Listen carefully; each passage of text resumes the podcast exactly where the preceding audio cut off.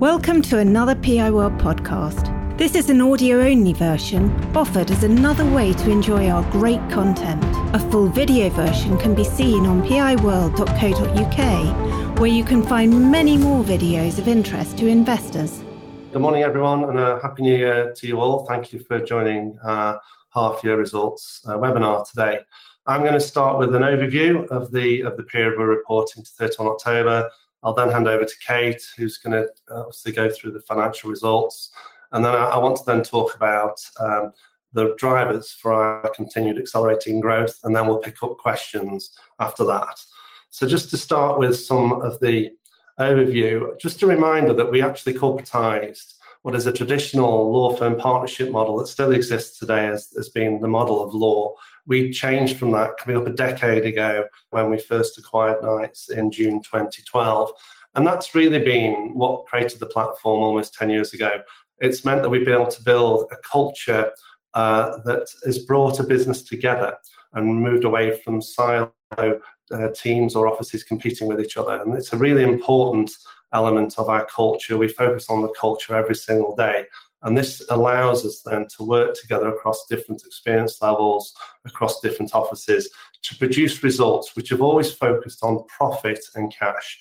We've always focused on those two things. We've brought an investor focus uh, to the, the business of law by separating uh, the, the lawyers away from ownership and management. And that's what we did back in June twelve. So our lawyers have always been able to concentrate on lawyering, or professionals concentrate on doing the professional services they do, because we we have non-lawyers too.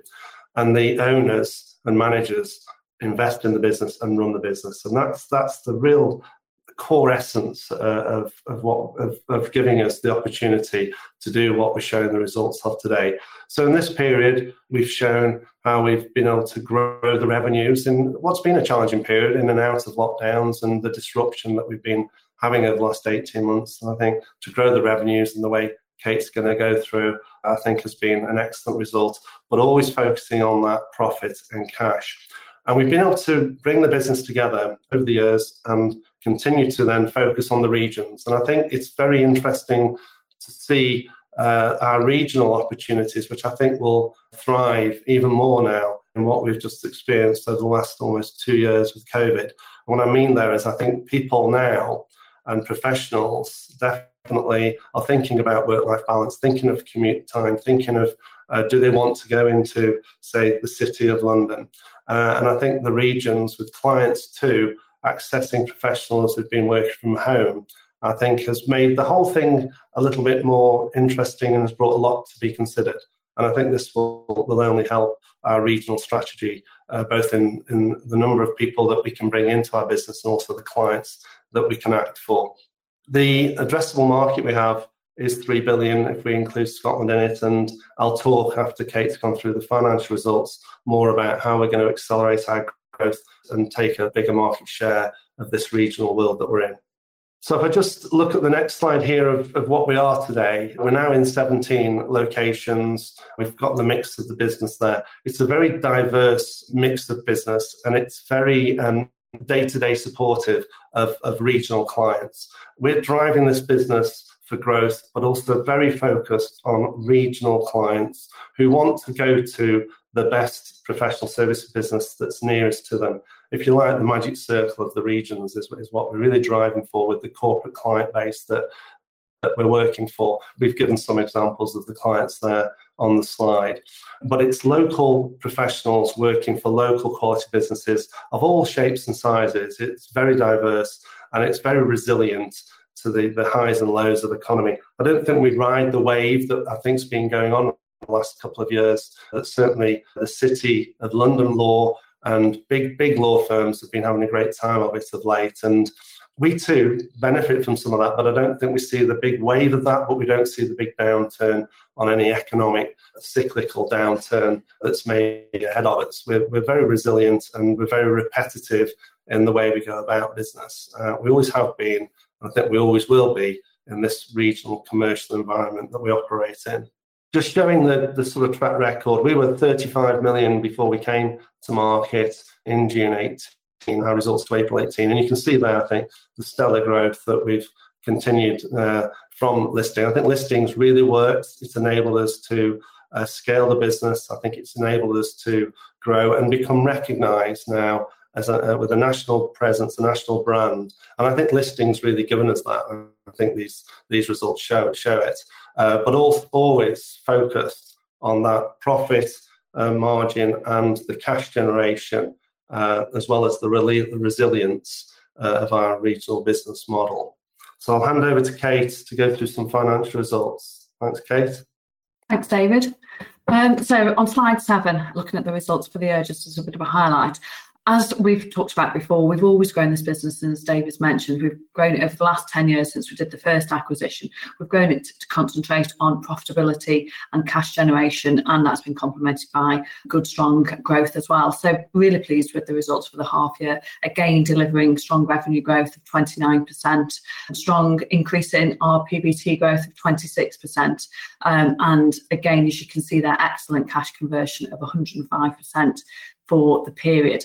The way that we get such cash conversion is because we've got a continued focus on management of our lockup, and our lockup, which I'll talk about in a bit more detail a bit later on, but that's the amount of time essentially that it takes us to convert a unit of time being completed on a job to cash in the bank. And you can see that we've achieved ninety-nine days at the period end, which is made up of thirty-three debtor days and sixty-six W I P days, and I'll talk about that and how it's impacted by acquisitions further on.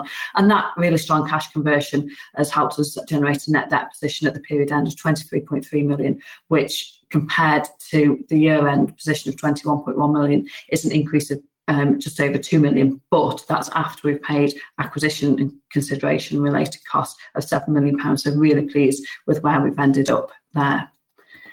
Over onto the next slide, we'll talk about a little bit of a breakdown of those financial results there. So as you can see, we've delivered revenue of fifty-nine million for the year. Of that, nine point one million came from acquisitions that were completed during F Y twenty-one. So the four acquisitions that we completed there have generated nine point one million pounds worth of revenue during the period.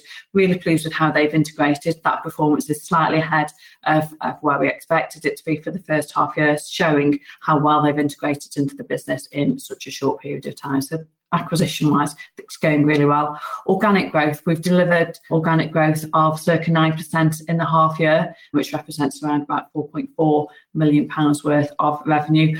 Pleased with that organic growth. Um, it was sort of, as David's talked about, we've always generated and looked at our business in terms of profitability. So we have done a, a, a small amount of restructuring to sort of Um, look at some non-profitable um, revenue lines in there. And so still generating organic growth of nine percent is good, and it's where we want to be. As to how we've generated that organic growth, it's essentially come from us looking at, continually looking at our pricing. There's a rate increase that we put in as, as of the first of May. Um, as we've talked about in the past, that takes a little while for it to come through. It doesn't, we don't change all of our pricing immediately, but during the latter half of this half year, that's come through, and we'll expect to see that coming through further um, in the future. And also, um, more importantly, a continued focus on pricing. It's something we've always done, and recovery of our time, and it's something we've definitely been doing in earnest in this year, in this second half year, um, definitely. So making sure that we cover more of the time um, that we spend on the job, and there's less leakage in the job um, effectively. Um, and that focus on pricing, less leakage, has helped to generate an improvement in our gross margin. You can see there our gross margin has increased to forty-eight percent from forty-six percent in the prior year. And that's essentially us keeping tight control of, of our costs, and if getting more revenue out of slightly fewer fee earners, not by them necessarily working harder, but by making sure, as I've talked about, that there's less leakage and we're getting more of that time. So that's really good. Really pleased with that improvement in gross margin that we've managed in this time. We then look at the other significant elements of the profit and loss account, the operational staff costs. The operational staff costs have gone up slightly from the same period last year. They're at eleven point four percent this year compared to ten point five percent last year. But that's reflecting the investment that we've done to give ourselves a sustainable base. Shall we call at the la- during the second half of F Y twenty-one, we Um, invested in client service directors and some operational support staff, the senior operational support staff. That's the full um, you know, effect of their costs coming through now. You can see in the first half of this year that weren't there last year. So that investment is important to us um, to make sure that we've got that sustainable base. But we do see that we've got a good level of client service directors. We will continue to invest in there, but we see that starting to leverage as we grow the top, top line further. Um, if we look at staff costs overall as a percentage of turnover, our staff costs overall have actually declined in the period compared to last year.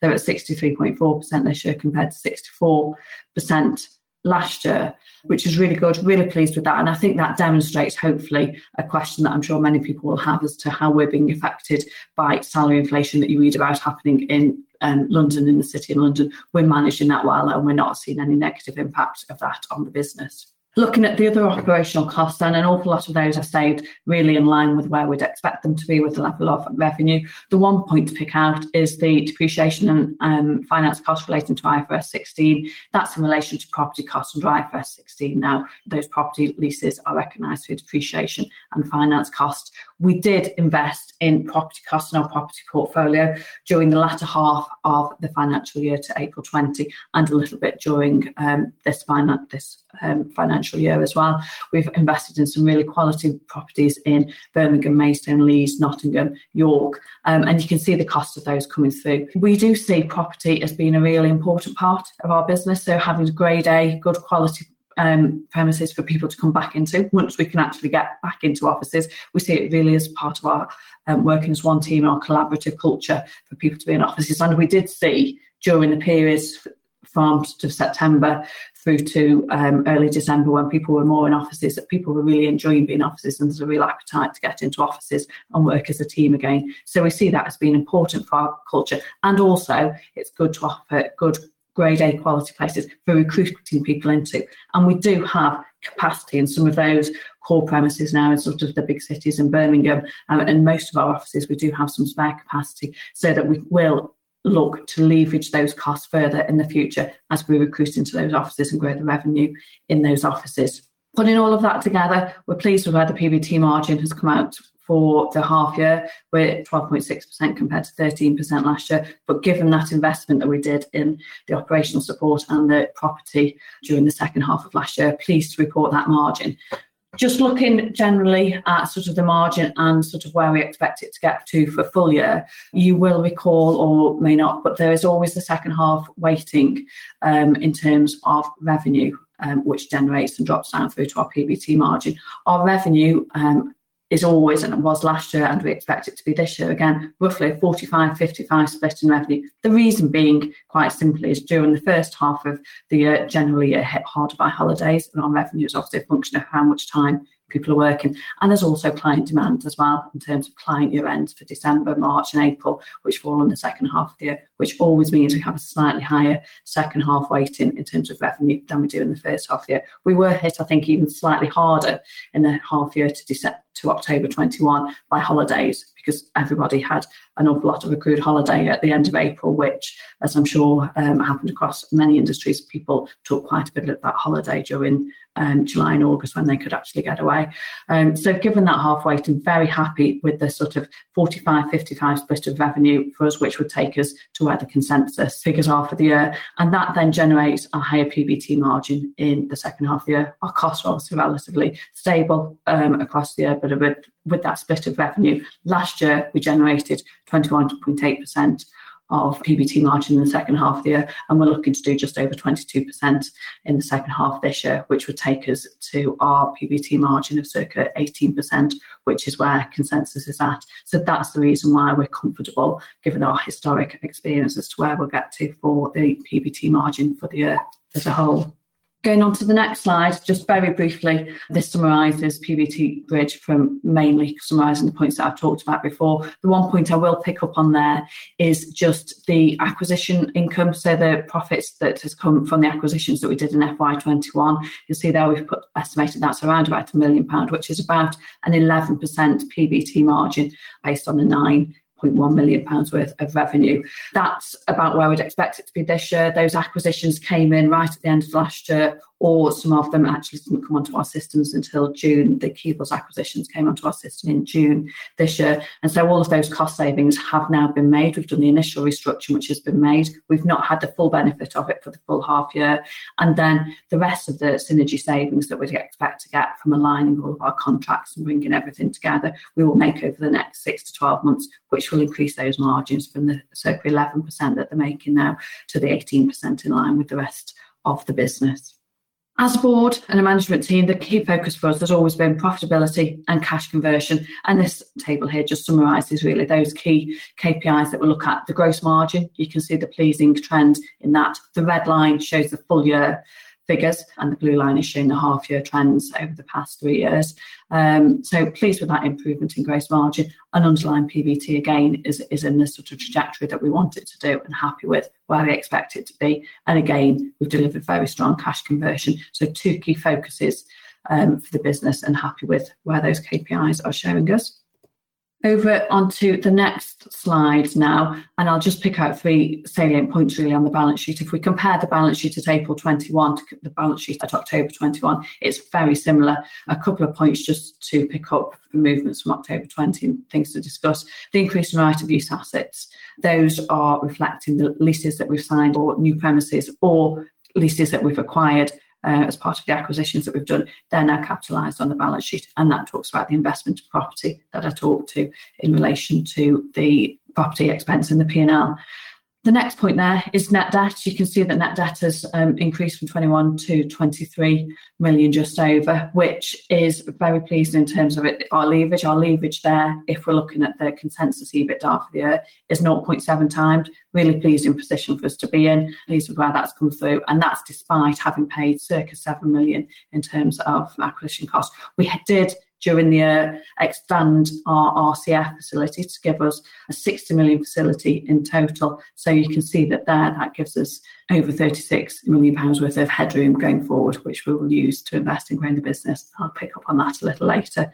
The only other po- unusual point just to pick up on the balance sheet there is the deferred tax. As you'll, you'll know, the deferred tax rate has been increased to twenty-five percent as of April twenty-three. That was substantially enacted in May twenty-one, and therefore we have to then now restate our deferred tax liability to reflect that increase in rate, and that's um, resulted in an increase of approximately one and a half million in the t- deferred tax liability in the balance sheet. So talking now about our working capital and, and how we manage that and how we generate our strong cash conversion. Just to go sort of back to sort of basics, our working capital we look at as being our debtor days plus our WIP days, and it's effectively the amount of time it takes for when a unit of time is spent on a matter to when we get the cash in the bank. We're generating now, you can see the trajectory at the half-year points over the past five years, and sort of We we generally are ninety-nine days is well within where we'd expect to be. We target for the business as a whole around ninety days, which would be thirty days debtor days and sixty WIP days. Generally, the position is always better at year end than it is at half year, but pleased with where we are at half year. Um, and the level that we're working at, ninety-nine days at the half year, is still considerably better than the industry average, which is around about one hundred thirty days.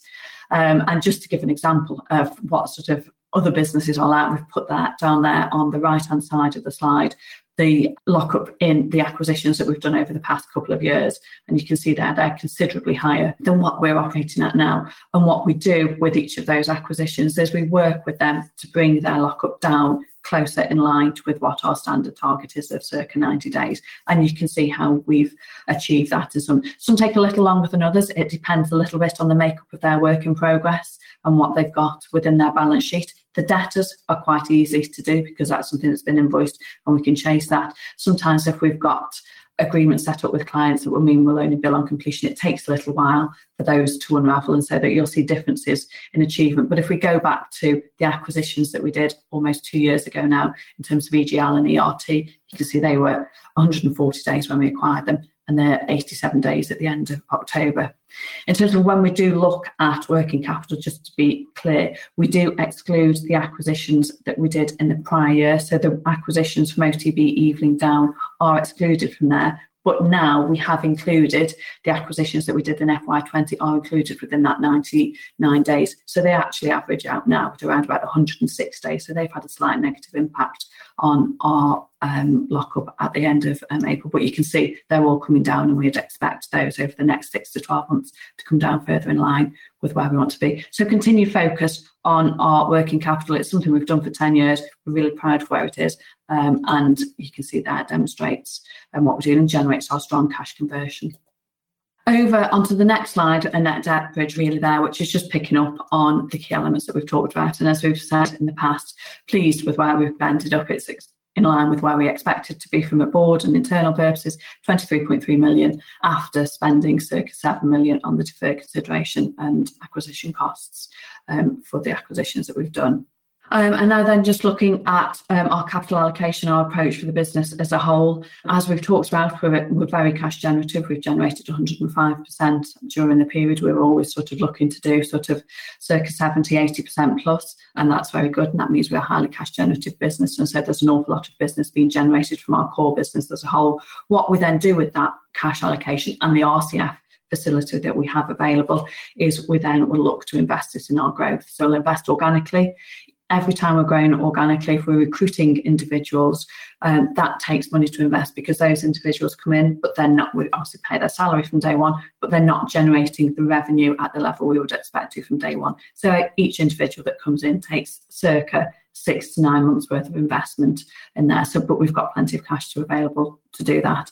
And then selective acquisitions. We're acquisitive, we'll do acquisitions, and David will talk later on about sort of our sort of future um prospects for acquisitions um, and sort of in terms of what capability we have to do those acquisitions. If I look at um, the facility that we have available and take into account the um, consideration that is, is due on those that we're already committed to um, and looking at the, the dividend policy, which I'll touch on later, Um, taking all that into account and then taking into account the basis that effectively we generally pay around about one times revenue for the businesses, paying a third cash up front. On the facilities that we have available to, to date, without future cash generation, we've got av- availability to do acquisitions of circa fifty to sixty million pounds worth of revenue currently. So lots of firepower for us to go forward and do acquisitions.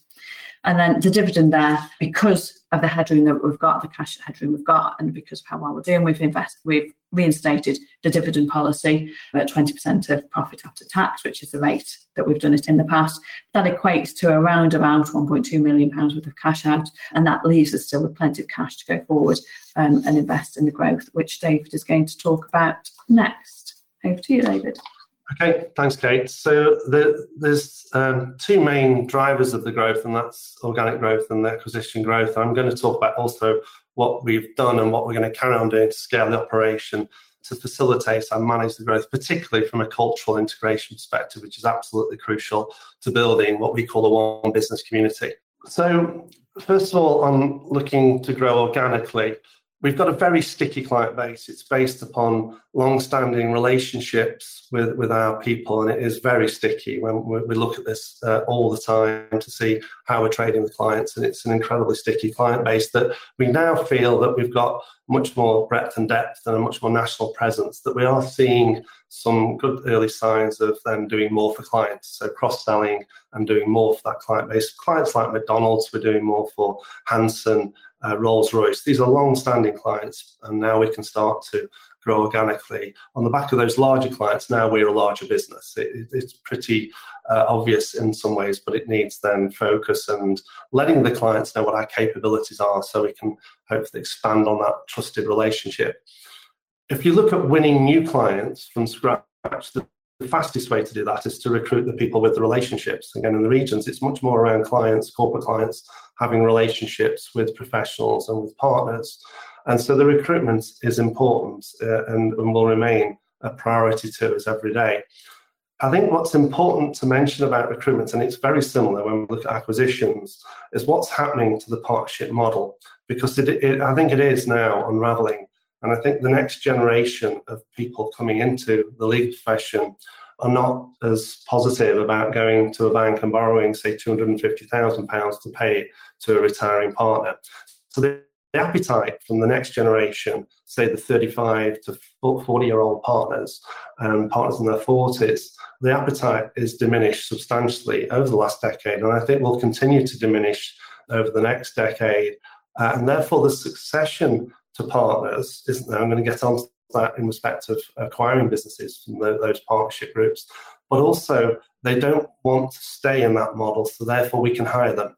And I would say that still the biggest driver that pushes people to our model is that they don't have to take financial risk of borrowing two hundred fifty thousand pounds to earn more income. We can pay them the more income in our model, and then we've got other things like share options to also incentivise and reward. And they don't have to borrow any money, and they like that. They like the fact they can earn the same or more, but they don't have to borrow money. So it's a big push to this this this unique corporate model that's now coming up ten years old, and they now identify and they're much more comfortable with it now. We've been around for a lot longer, and definitely since listing they've become more aware of it. So a big push for us to be able to continue to recruit at the levels we have uh, is that financial risk that they don't want to take and they don't have to take with us. We certainly had a fantastic time hiring if you go back to last summer, because we got going quickly whilst COVID was still very light. We pushed a button on recruitment at the beginning of June last year, and we had a great opportunity to hire, which we took advantage of because m- most other firms were not hiring. That's changed, obviously, in the peer review reporting, and currently today, it's a much more competitive environment to hire. So I'm delighted that we're still carrying on at the same level of hiring, and I think the biggest reason that we're able to carry on at the same level in this competitive environment as when it wasn't competitive over a year ago is because of the model and the uniqueness of it and the and the advantage it gives to people without having to take that financial risk. And this is really important to our organic growth. Another limb of the organic growth is the pricing, but Kate's talked about that, but we continue to work hard every week now on pricing to bring the business together and to mitigate the leakage of our time so that it, we capture it in, in revenues. But that recruitment of people remains a very important feature of the organic growth. Pricing I've touched on. I'm going to, I'll move on from that because I think we've touched on that, but we can pick up on any questions there. Probably one question that I think we do get asked is, you know, was that a one-off pricing hike? No, it isn't. This is going to be continuing. We're certainly going to look at pricing as we get to the year end, and from first of May, we will definitely be, uh, we're getting ready now to look at that price increase so we can implement it as quick as we can into the full year to get as much of the full year effect of that price increase as we can from first of May coming up. Just one example of expanding the services that we're, we're pretty excited about, and that's the debt advisory team that we've hired. We've hired a chap called Tony Dean, who's a senior uh, banking professional. He, he came to us from Santander. He was H S B C in Santander, very well known in the Manchester community, real senior hire for us, this, um, and has brought a team with him, working also with another senior banking lawyer that joined us a year ago, Jonathan Edwards, and the two of them have now already, I think, got a, a fabulous reputation, particularly in the Northwest. But they've already, Tony's been across all our office network in the in the autumn period. He managed to cover in November, December, most of our offices to really explain to people, the relationship holders, what we can do. And that is basically help the corporates look at their balance sheet and their leverage position and their debt facilities. Uh, obviously, interest rates now are on the up.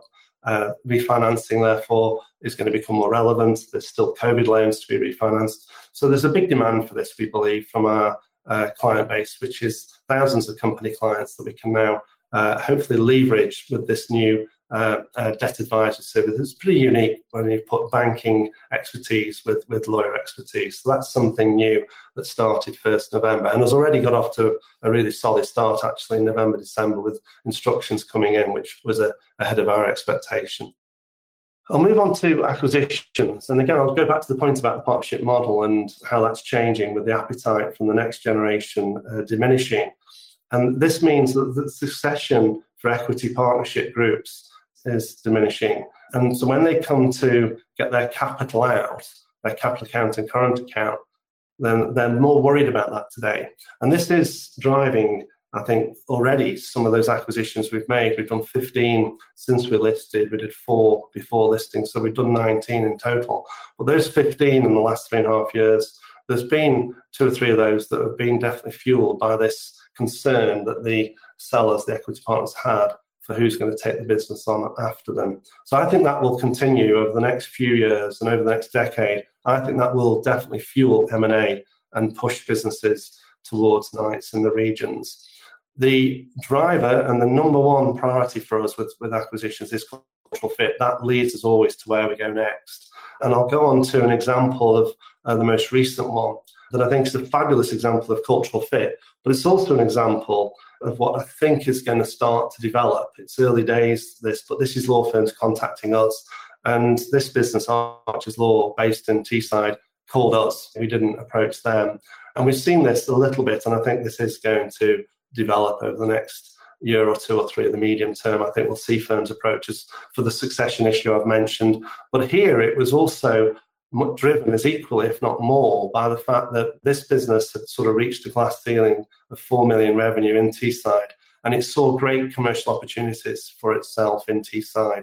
Uh, but it couldn't it couldn't exploit them. And they knew as the Freeport status was, was granted um, a year ago almost, in March last year, all the inward investment that's coming into the area, they wanted to have a piece of that. They wanted to be um, you know, very much part of the action in, in Teesside. So quite a modest acquisition for us at four million revenue. Um, not an obvious area, Teesside, but when you start to uh, scratch under the surface, you see that this has got a lot going on, and this is much more exciting than I think the scale of it. But quite interesting that uh, the driver to us was so that that partnership, which is predominantly quite young partners in their early forties, want to take their business and their careers to another level, and they know they can do it with us. And the cultural fit is incredible with this acquisition already. They've only been part of our group for just over a month, and it feels like they're, they're part of the family already. So uh, we're really excited about that, but just an example of, I think, what could happen going forward with partnerships and law firms approaching us to know that knowing that the partnership model is outdated, knowing that they can't go any further, and knowing that their careers will blossom if they can get involved with a group with the resources and support that we can give them. As I've mentioned, through the organic growth and through the uh, acquisitive growth, it is vital that we have this group now that we've built over the period since we've listed. And we've currently got eight clients as directors. And I've just summarised at the bottom there their, their role. Their number one role is to, is to lead the culture and integrate people into our culture. They generally have two or three offices each, and they're there as the as the cultural leader for those offices and those groups. They mentor the partners. They they take responsibility for delivering the financial management results and that uh, excellent cash generation, which we've focused on for a decade now, uh, and also to grow that business organically, leverage the client base, put the resource, the national resource, in front of the larger client opportunities, and to, as well, lead on the recruitment and occasionally find acquisition opportunities too. So I work closely with this group, uh, talk to them most days. We have a meeting every week, and this is how we're, we're managing to do this and mitigate dilution of culture. It was a big question I certainly had when we were sort of thinking of growing at this rate and we're coming to market. How are we going to how are we going to keep the culture? And I think we've delivered a fantastic result to man, maintain our cultural integration, and uh, the culture of Knights is alive and well because this group are doing such a phenomenal job. So in summary, we I think we've shown in this period that our recruitment has remained just as strong as it did a year ago, even though the market is much more competitive. Kate's as well highlighted that we don't feel that salary pressure. There are elements of it. I'm not saying we're totally immune. I think around the new, newly qualified level, I think we'll feel a little bit of pressure. But overall, and particularly our partnership group, they're very happy. They like the model. They like the fact they haven't got financial risk or business responsibility. They like the fact they can get on with their client work and do what they enjoy best. And we've got a very happy ship, a very stable ship. Um, and that will then attract more people, as I've mentioned, on the recruitment. We have got now a growing pipeline of opportunities. I think it's been stop-start on acquisitions for us over this last year or so because of, of lockdown in and out. I think we're still in a virtual lockdown with working from home. I hope now, as we hopefully come now out of COVID and we get back into a stable working from office environment, I hope that will then Uh, put some more momentum into the pipeline of firms that we know, that some we like. We want to get to know them more, and we want to carry on uh, expanding our geographical footprint through acquisition uh, for sure. I was pretty excited about when we did this in twenty twelve. I could feel from my experiences of sixteen years in the law until oh four that there was now an opportunity to really do things differently. And I think our model now is, is pretty clearly showing itself to be uh, an attractive model that's going to be resilient and, and a, a model for the future for people to be part of. I was very excited when we came to market to really accelerate the growth, and I think we've shown what that's done. It's worked tremendously. uh, being listed has absolutely done everything and more that I could have hoped for. But if you asked me today in twenty twenty-two, I'm even more excited than I was in twelve or eighteen about our opportunities ahead. I think we've got the model, we've got the platform, uh, it's working, it's very resilient no matter what the economy is doing. And I think we've got an amazing opportunity now to really make the regions our own in respect of uh, commercial, legal and professional services uh, for the corporate client base. And that's, that's certainly how I feel about things today. So we'll end it there and take questions if we may. And we have a few questions submitted by Andrew Sims at Arden Partners. Can you put the organic growth of nine percent in the context of the comparison in half one twenty-one, where COVID affected the performance of the business? Kate, do you want to do that? Yeah, that's fine. Um, I, I think sort of if we look at where we are in terms of um, the half last year, we, we did do, as I talked about, we did some some restructuring in, in that period, and we sort of looked at taking out um, um, some non-profitable elements. But when we look at it, we're not always comparing like with like, because we do acquisitions and those acquisitions come in for the first year. So comparing last year's um, organic growth to this is slightly different. We haven't done a two-year comparable, because we integrate businesses. So the acquisitions that we did in F Y twenty, which are now within our organic growth but weren't last year, and we're not comparing apples with apples, but we're pleased with where, where with where we've ended up. I think last year we were hit hit quite hard, but we, we did some restructuring in order to manage that and maintain our profitability, which we were pleased with, and pleased with where we came at. So we're building from a solid base this year, so we're pleased with to generate that. And as we've talked about as well, our focus has been actually on profitability and maintain, making sure that we maintain that profitability. So although organic growth is important to us and it's something we strive for, and we strive for sort of a strong organic growth, that's not at the expense of us having profitable, good quality revenue going forward. Thank you, Kate. Um, and Andrew goes on to ask a question which you've you've touched on anyway. Regarding the restructuring, can you provide a bit more colour around the cultural misalignment? And following from this, as you grow and acquire, how do you view the management structure of the business and any need to adapt as you scale? I think when, when we talk about restructuring there, we're, we're talking about sort of certain elements, pockets, small pockets of revenue, which are not very profitable or don't fit the sort of model of what we're doing for quality commercial work with, with quality corporate clients. Um, so we come across those from time to time. We, we always have. Uh, in this period, we've, we've dealt with those. We could have got organic growth to be in the sort of low teens, I'm absolutely sure, had we not dealt with those pockets of revenue. But we're much more focused on the quality of the revenue. Um, as far as uh, how do we deal with the management uh, on acquisition, if that's where the question's uh, aiming, then it's pretty straightforward. We, the partnerships group, groups that we talk to and acquire, um, want to, in the main, get back to what they would, what they love doing best, and that's client work. And they want to get away from things like money laundering and compliance and I T and H R issues and cash flow and all the things of business, which they, they don't really enjoy. So the majority of a partnership wants to get back to just doing client work without the interruption of having to deal with all the admin of those things that we do for them. Occasionally, or quite often, there's a single partner, a managing partner, that may retire as part of the sale process because they don't want to go back to client work and fee earning, or that's not what they were doing.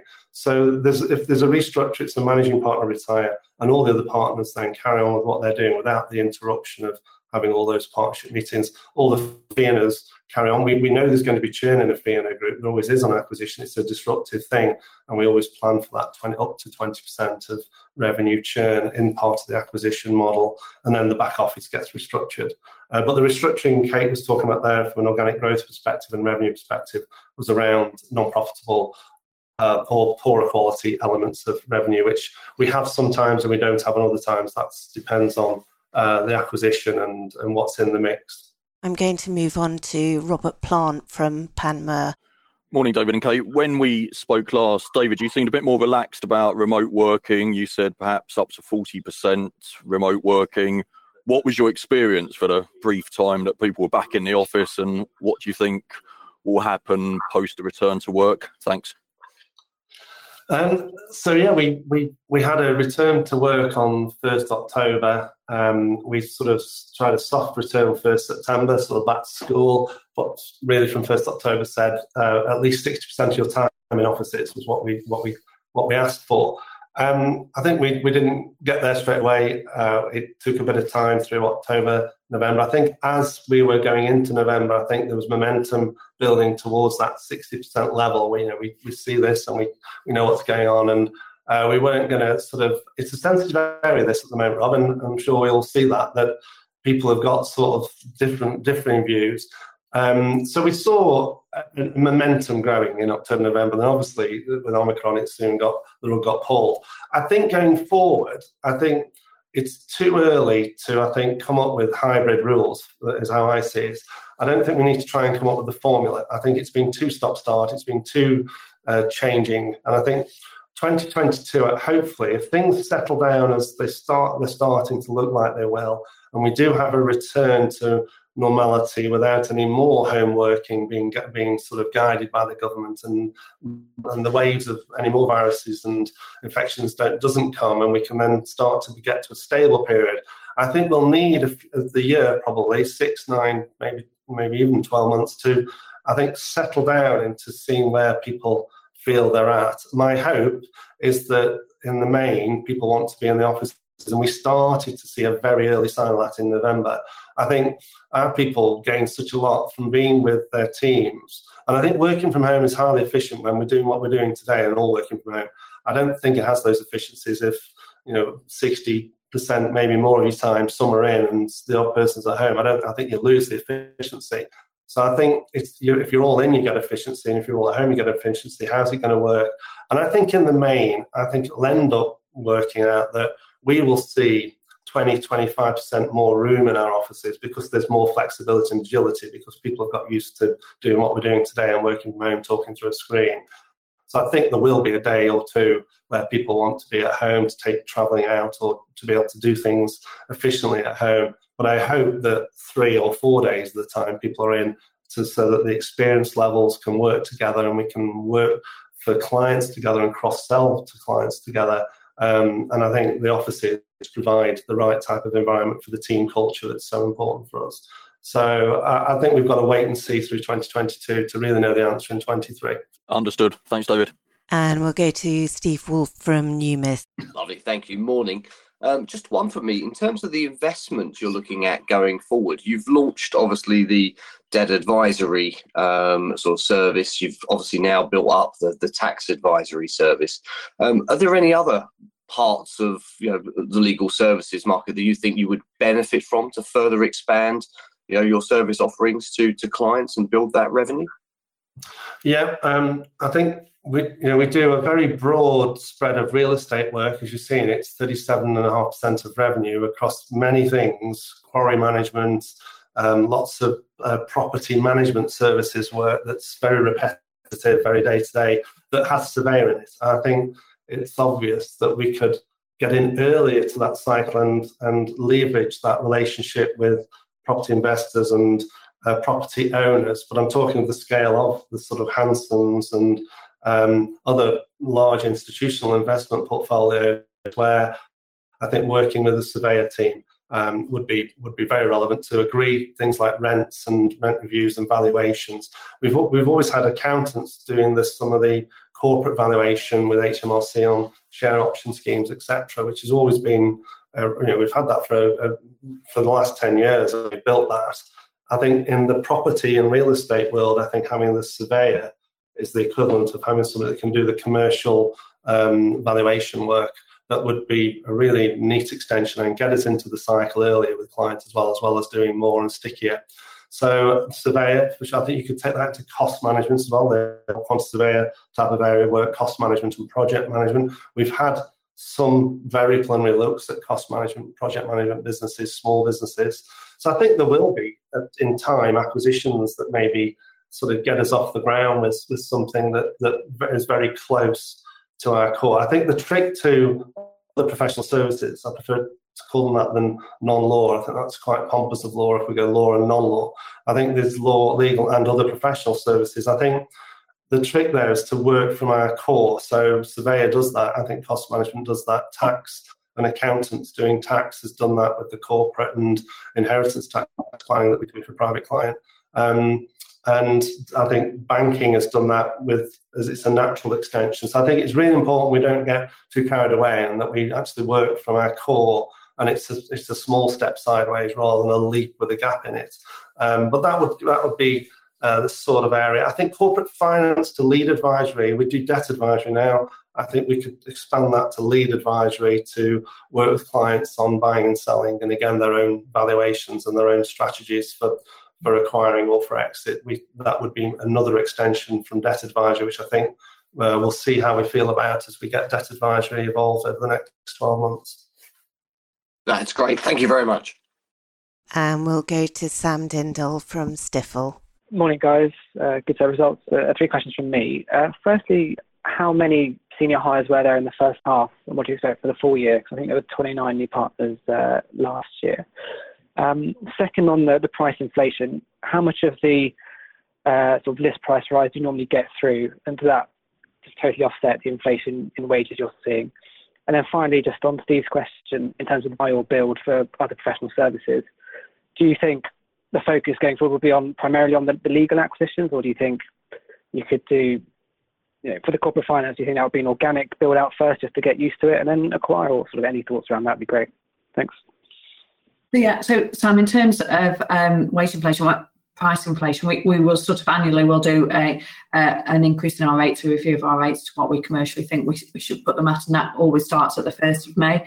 Now, some of our, an awful lot of our um, fees are on fixed rates, and so that takes a while for us, for those fixed rates to be amended to come through to to, to um, reflect those pay, uh, those rate increases.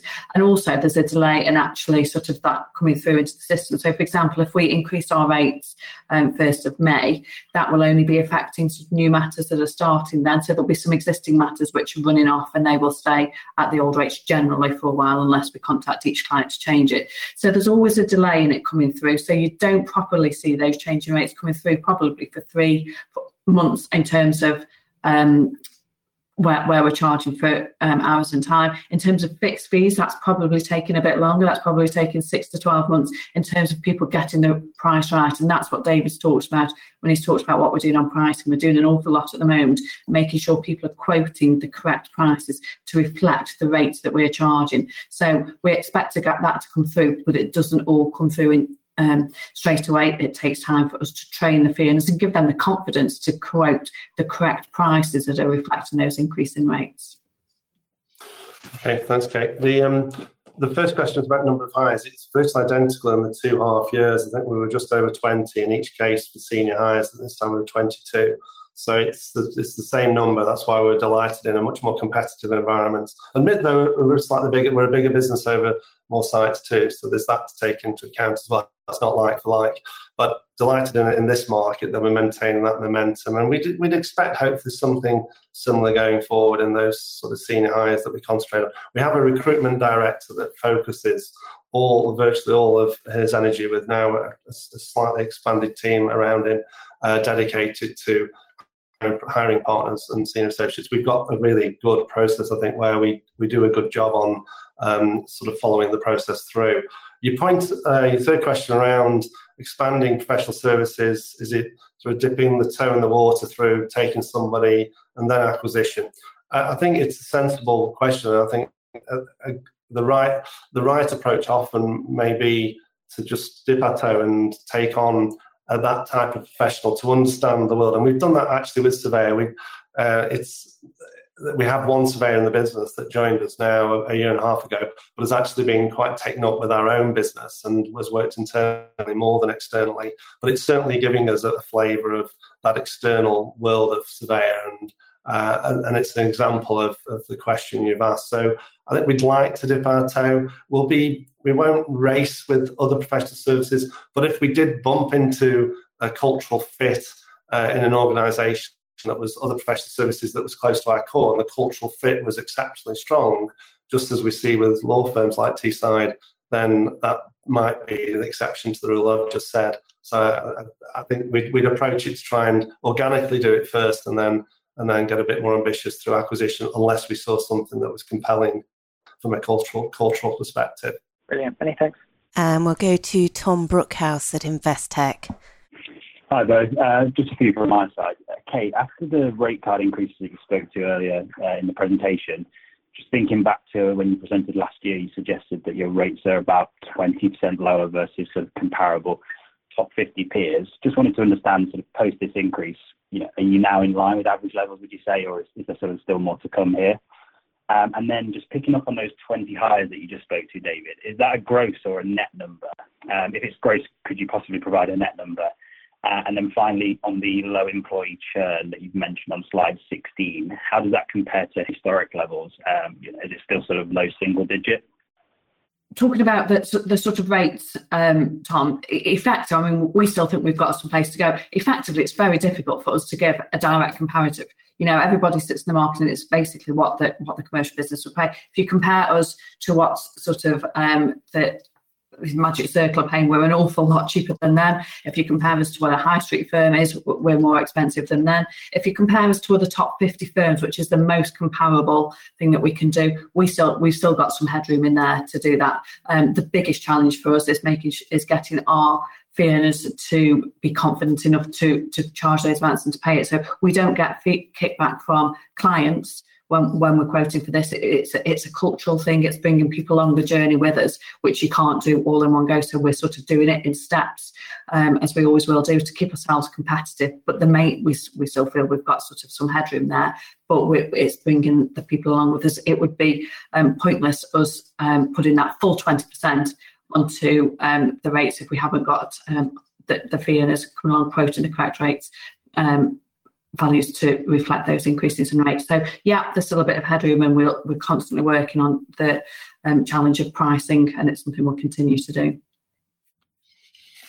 I think just building on that, Tom, it's a pretty unique world, the regions, in some senses, because the top fifty are largely have a London presence and some have an international presence as well. So the, if you look for the scale of Knights that's solely regional, it really, it hardly exists now. Um, and I can pick residential conveyancing as an area that we have grown in, actually, in the last two years. And we've taken a minimum fee of seven hundred fifty pounds and made it into two thousand five hundred pounds as a minimum. And it's still, we think, has got some room ahead of it. So we've more than trebled the minimum fee. And we've seen very little, uh, it's about ten percent volume reduction while we've more than trebled the fee. And you'd have never predicted that. And it just, I think, shows the uniqueness. We've actually carved ourselves uh, pretty much our own Um, area of the segment of that residential conveyancing market away from the high street for those people that, you know, the houses are more expensive and it's the high net worth clients that we're looking for. So it's, it's, and to try and answer your question around the whole business from the point of view of how it compares to anybody that we can compare to, which is challenging, I would say, I'd say it still feels that we've got fifteen percent headroom when we look at what the top fifty are achieving and what we're, what we're charging for very comparable.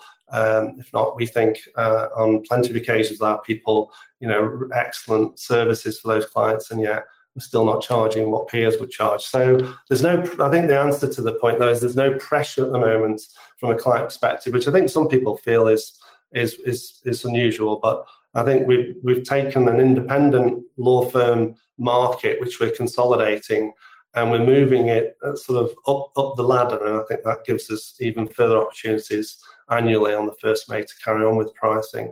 Um, on the number of partners, we don't do net numbers. We talked about this last time. I think it gets quite confusing with Knights at the moment to just want net numbers and fee earner numbers times fees, because we're, we've actually, over this period of COVID particularly, we've changed the mix of the personnel. We've concentrated on hiring partners um, and not hiring paralegals.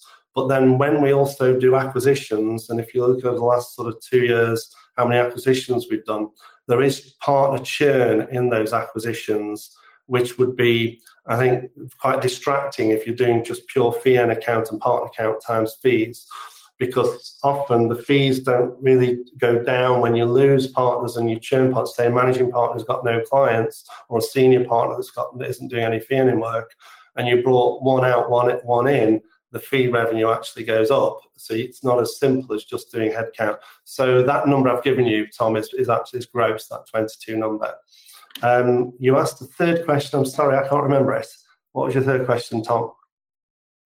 It, it was just about the um, churn level that you mentioned on slide sixteen. Is that okay, sort of comparable yeah. to historic levels? Yeah, it is. When we look at, again, there's effectively three, three limbs of churn. You can't just say churn. There's there's the churn that we know we have when we go into acquisitions with, you know, partners, managing partner, senior partner, uh, some some of the uh, fixed share member partners. Um, we, there's a restructuring of, of that partnership group as you acquire it. So there's that churn. There's then churn of partners who retire or have perhaps not gone, not grown with this business. When you when you more than treble the revenues and you see the business go up um, in the sort of uh, ladder of quality, different clients, that that presents some churn that we need to deal with.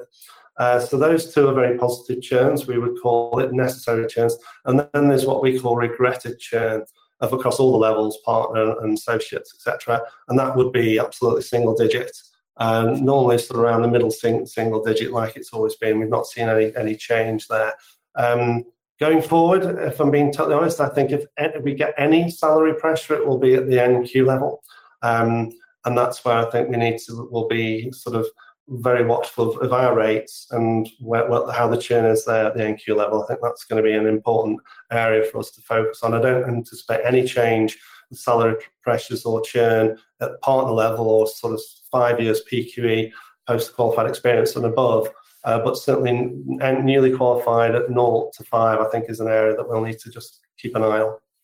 Okay, brilliant. Thank you both. And we'll go to James Allen from Liberum. Morning, David. Morning, Kate. Um, so two questions, if I can. Uh, so on page twelve, um, I'm just looking at the, the starting point for the lockup uh, for A S B Law and Keebles, which I think are some of the bigger acquisitions you've done. Uh, what were the reasons for the uh, lockup days being higher than some of the other acquisitions you've done to start with? And would there be any reason why those two acquisitions can't get down to, say, one hundred days like you've managed at Mondays, for example? Um, and then second question, uh, just on page nineteen, the three hundred eighty-five million Scottish market um, on the on the map on that slide.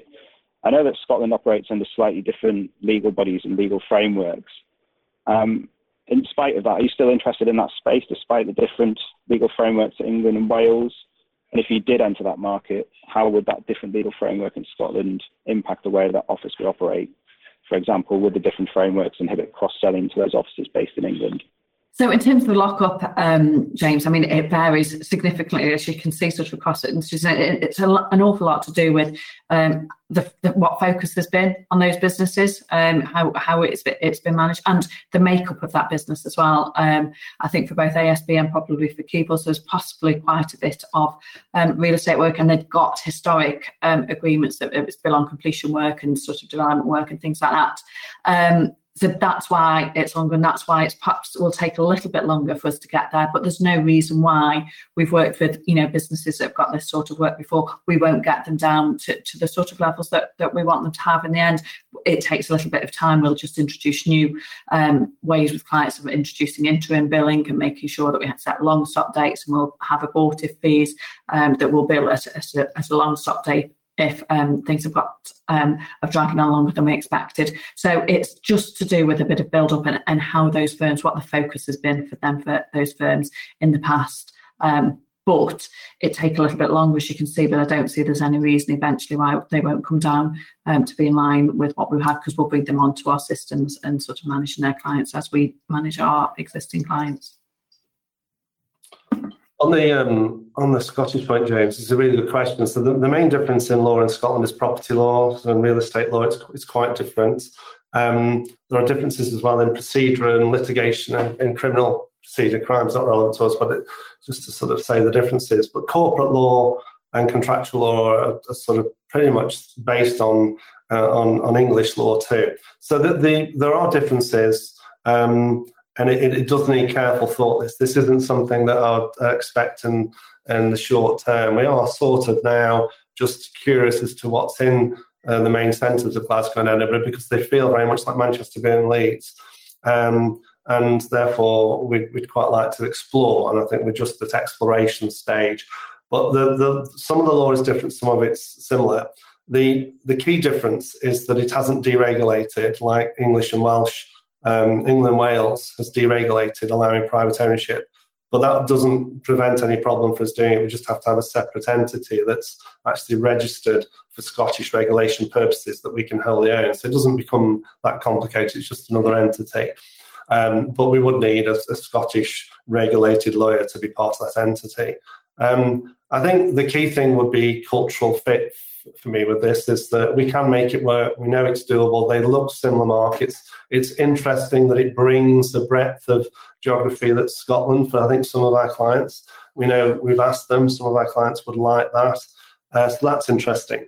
Um, we've got to now explore what going into such a different country looks like, and um, if it went independent, what would that mean? So I think this is going to take us a while. It won't be something that happens in the immediate future. And we've, you can see from the map that's appeared there, with all our sort of stars there, you can see we've got sort of areas on the south that would be interesting, on the east, um, and then going up to the northeast above Teesside, um, places like Cardiff and Bristol as well. So there's, there's plenty of, of gaps in the English and Welsh market that I think we want to fill first. Thank you very much. And that's the end of questions. David, do you have any closing remarks? Yes, so thank you for, for all of your questions, and thank you for your attendance today. Um, we very much appreciate that we've got such a, a good uh, analyst coverage. It's uh, it's important to us, and we, we enjoy working with you. Um, the uh, and I'll repeat how we feel about the future. I think what we've done over a decade now positions us uh, brilliantly for an exciting decade ahead.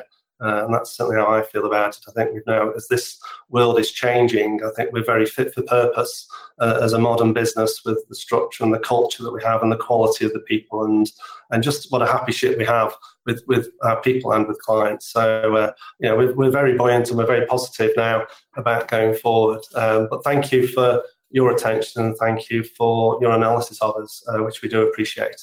So thank you very much. P I World videos and podcasts are for general information and interest. They do not constitute any kind of recommendation or inducement to buy shares of any company. P I World is not offering any kind of financial advice, and nothing in our material should be taken as such.